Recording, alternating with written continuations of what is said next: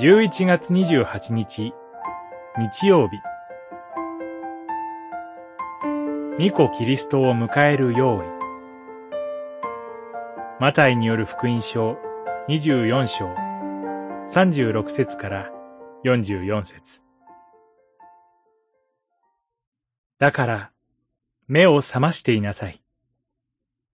いつの日、自分の主が帰って来られるのか、あなた方にはわからないからである。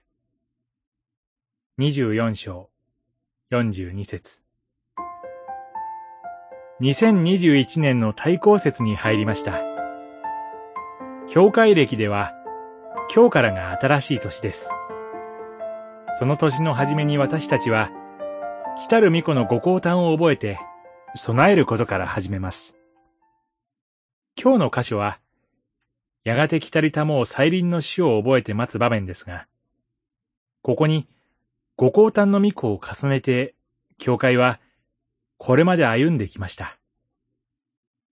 いわば、救いの始まりと完成の両方を視野に入れて、教会は対抗節を過ごしたのです。私たちはこの時、やがて来たる死をいかに待つべきでしょうか。目を覚ましていなさい。との主の御声が、私たちの目線を天へと上げてくださいます。現実に目を向ければ、今年も私たちはそれぞれに厳しいところを歩んできました。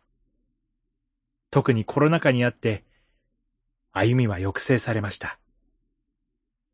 しかし、私たちは今一度、御言葉に導かれて、目を覚まし、この方を信じて到来、ご降誕に備えたく思います。私たちの命は、主と共にある。この方が、私たちを罪と死と滅びから救い出してくださった。試練や疫病化の世によって、私たちの歩みの本質が変えられたりはしないことを確信し、目を覚まして歩みたく思います。